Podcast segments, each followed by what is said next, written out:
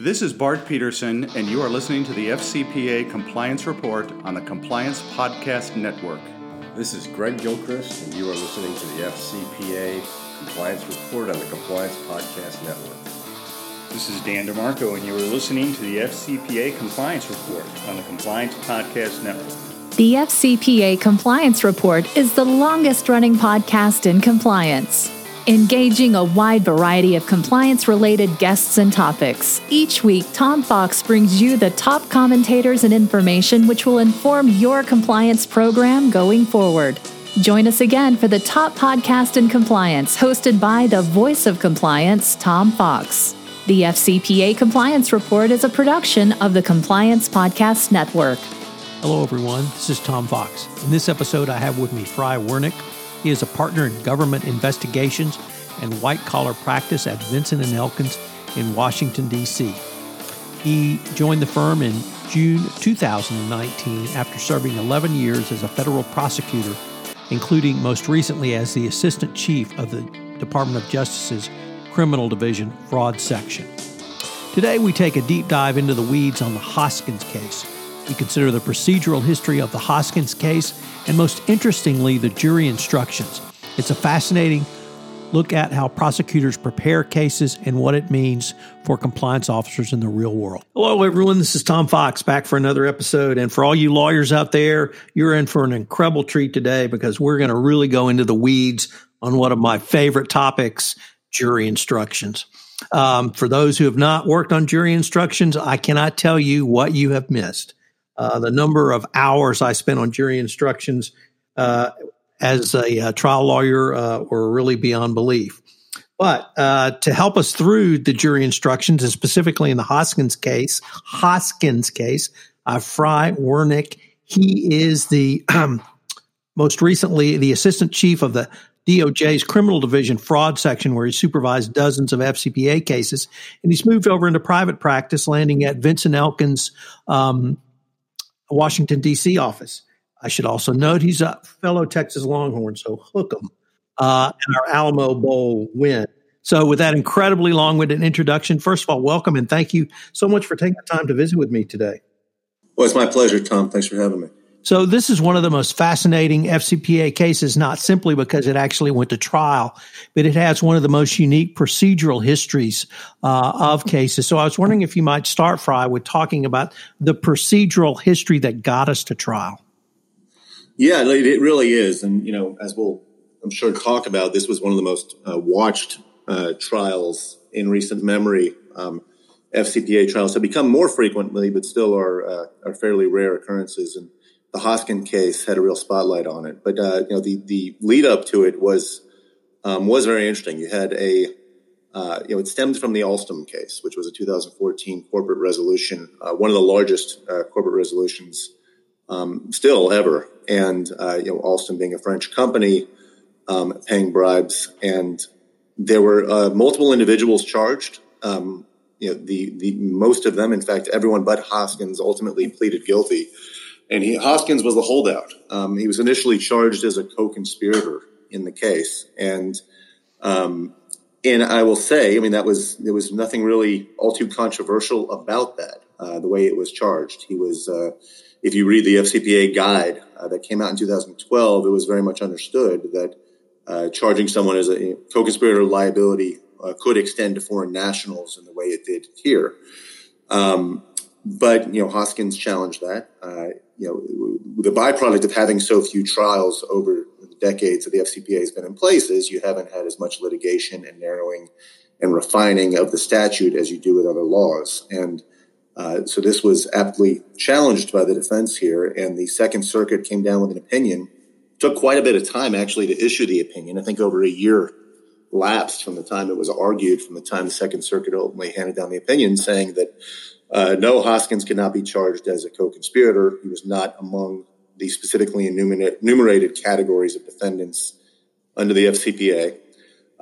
But he could be charged as an agent of a domestic concern or within the territorial jurisdictional reach under 15 USC 78 DD3. So the DD2 or DD3 opportunities were there. Apt here would be the agent of a domestic concern under 15 USC 78 DD2.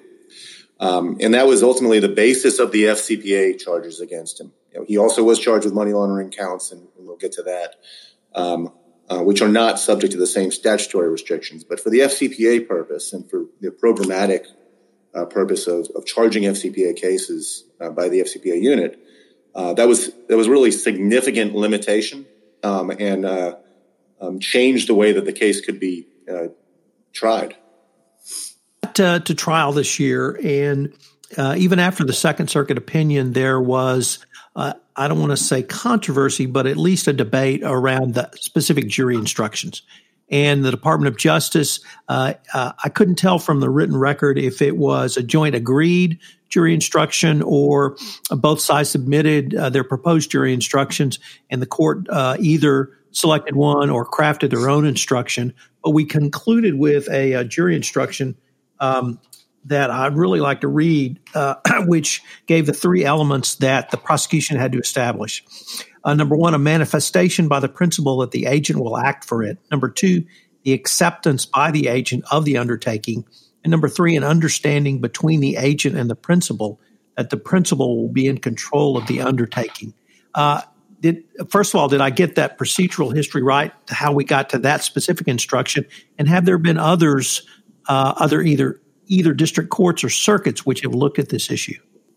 You know, it's a really interesting jury instruction, like you just said. And it's interesting, I think, for one real important reason. You know, Hoskins wasn't the first case to be tried under the theory of an agent of a domestic concern after the Second Circuit opinion. Of course, it's the named Hoskins, so people follow it. But Ho was actually the first one, the Ho case in SDNY in 2018. And I did, if you look at the jury instructions in Ho, which follow a series of jury instructions that are similar to that, with agent of a domestic concern case law, I think Lambert also. The language in the instruction is, an agent is a person who by express or implicit agreement with another person or entity called the principal, undertakes to represent on behalf of the principal and performing the service for the principal.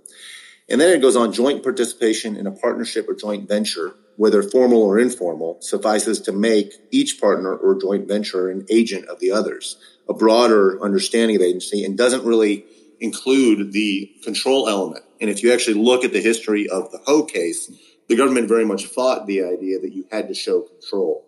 My understanding was this was an intentional decision by the government in the Hoskins case, to actually be open to the idea of control as part of the instruction. And that's significant. You know, this was an area that had a real spotlight on it.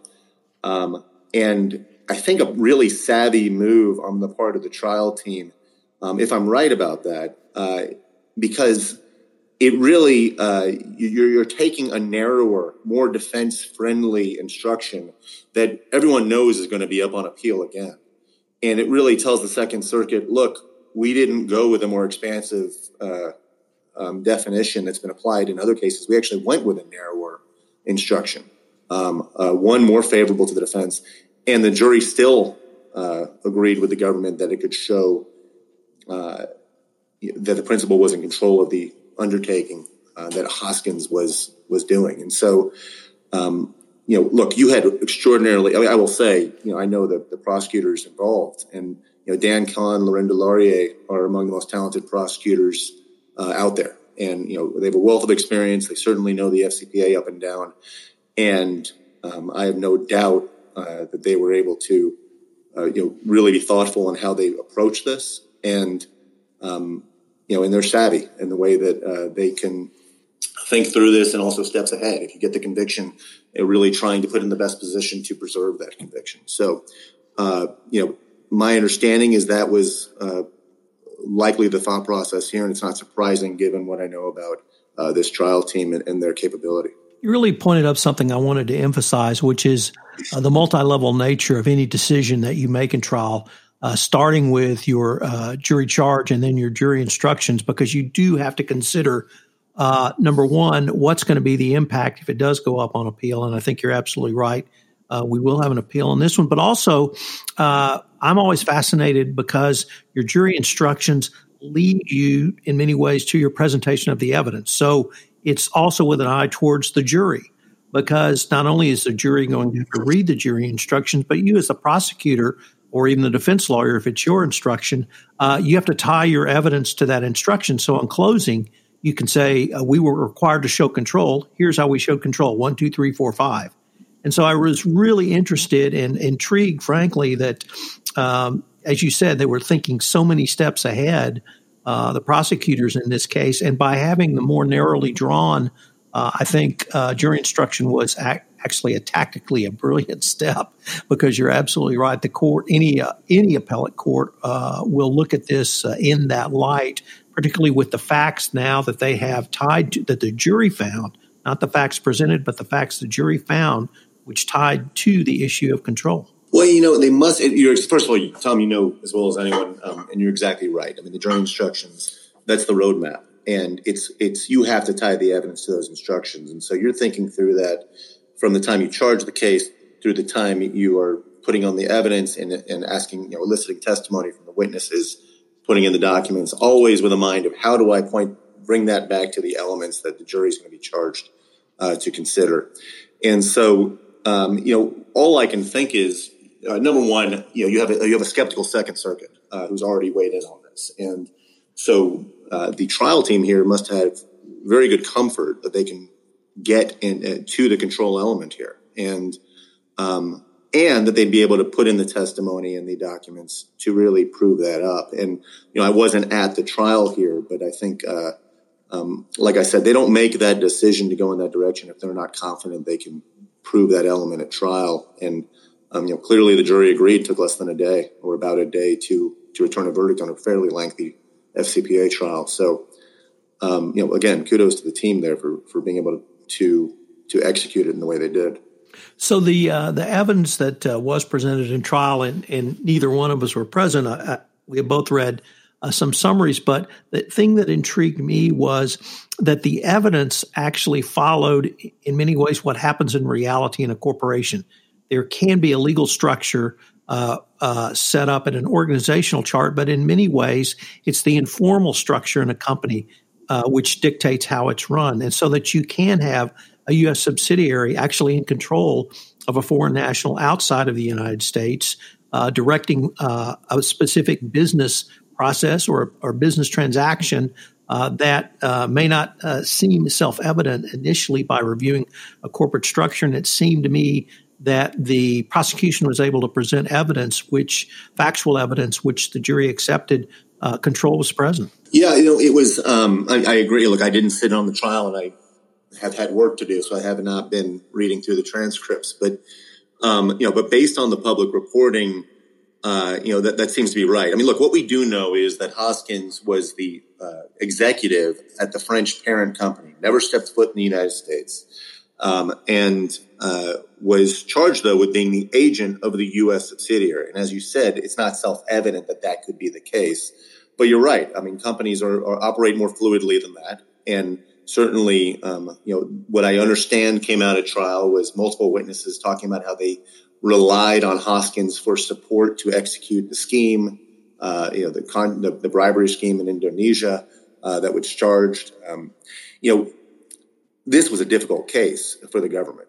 You had to not only show the agency aspect of this, but, you know, taking another step back, and this goes away from jury instructions, but really much more to jury appeal. You have a person that's never stepped foot in the United States, and he's being charged in a U.S. courtroom with a fairly obscure statute. And how do you get the jury to care about that? That's always one of the biggest, most difficult things as a prosecutor bringing these cases. How do you get a jury to care about what some foreigner was doing in a faraway, distant land? And why are they hearing about it in a U.S. courtroom?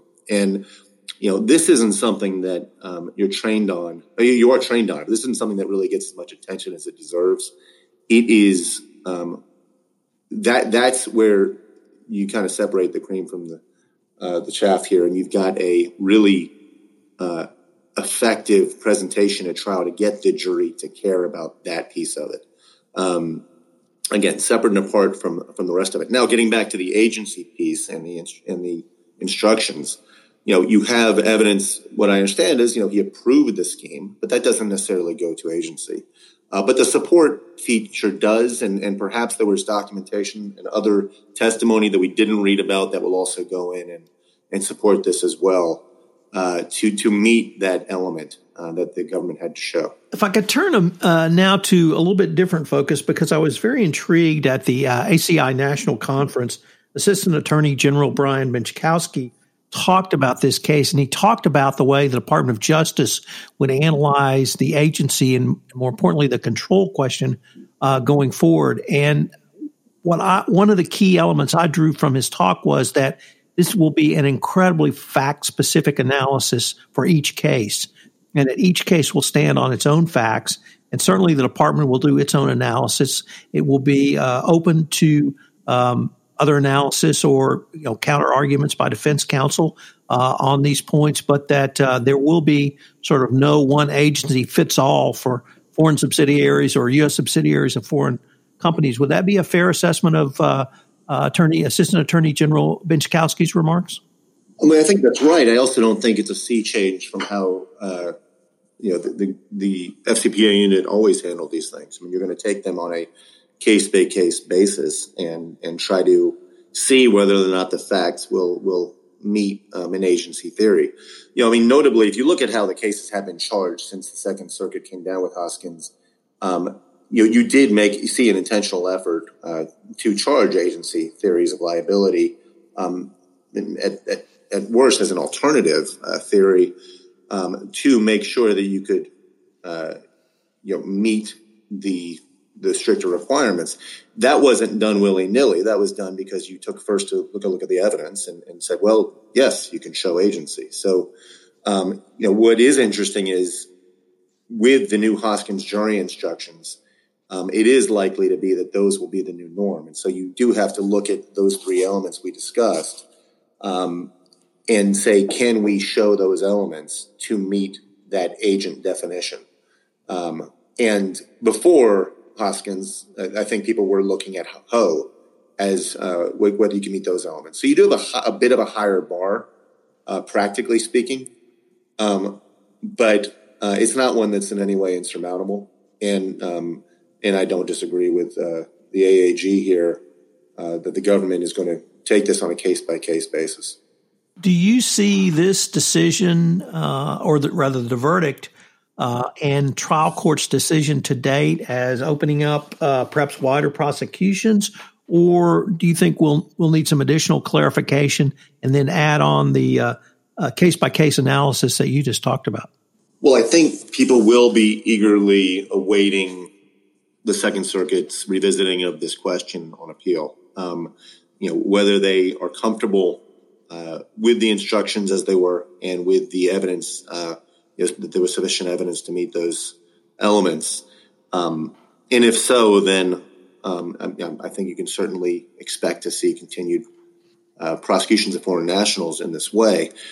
Had the jury reached a different conclusion here, that could certainly have changed the approach of the government to take perhaps a more modest or narrower approach to how to bring these cases.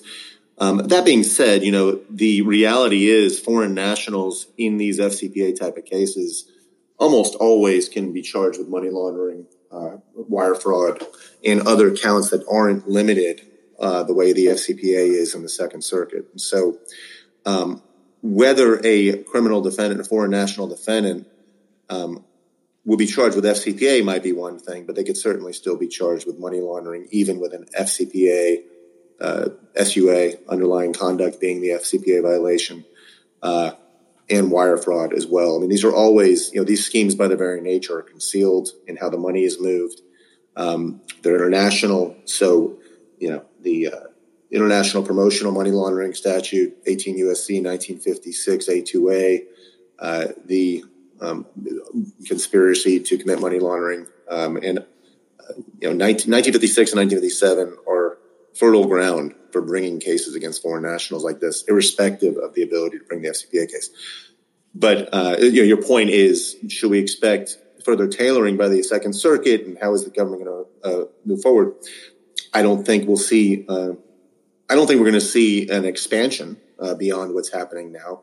But it has been a fairly expansive use of the FCPA thus far, and at least at this stage, is one supported by the law and the evidence. For those who may not understand the appellate process, Fry, I was wondering if you could give a few words about how internally that works in the Justice Department. Is there an appellate section? If there is an appeal of this case, will it go to that section?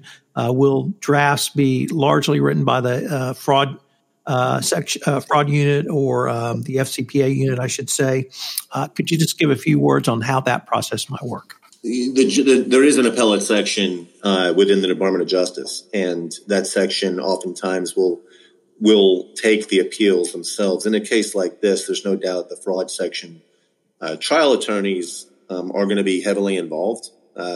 First of all, they're all very capable at briefing themselves. It's not to say that they'll argue the case in the Second Circuit, though they could. What we also have the dynamic, of course, that you team up with U.S. attorneys' offices, each of whom also have their own appellate section. And U.S. attorneys' offices differ as to who handles the appeals. SDNY is one that is well known for the fact that their trial attorneys frequently will argue their very same cases on the Second Circuit. I came from an office in the U.S. attorney's office in D.C., where you typically handed those off. And when you handled appeals, it wasn't necessarily your case, although it could be. So there is some flexibility in the approach. My hunch is that the fraud section and appellate section would be very engaged together in this particular case in responding to the appeal, and most likely someone from the appellate section would argue this one. But it could very well be a fraud section attorney, if they wanted to, could do that as well. That certainly happened in the past. Or the AUSA here should not neglect to mention Dan Novick, who also tried the case. So, Fry, unfortunately, we're near the end of our time, but this has been a fascinating exploration, literally into the weeds of jury instructions in the Hoskins case. But it also, I hope, illustrates for me the greater point that jury instructions and charging documents are really the foundation of everything that happens thereafter. So thank you so much for taking the time to visit with me, and I look forward to continuing the conversation. No, my pleasure. Thanks for having me. This is Tom Fox again. I'd like to thank you for listening to this episode of the FCPA Compliance Report.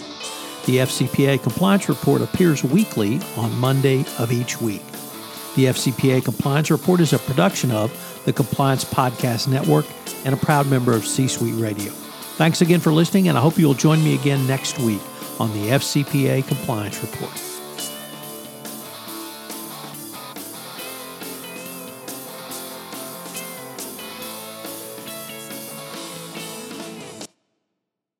This podcast is a part of the C-Suite Radio Network.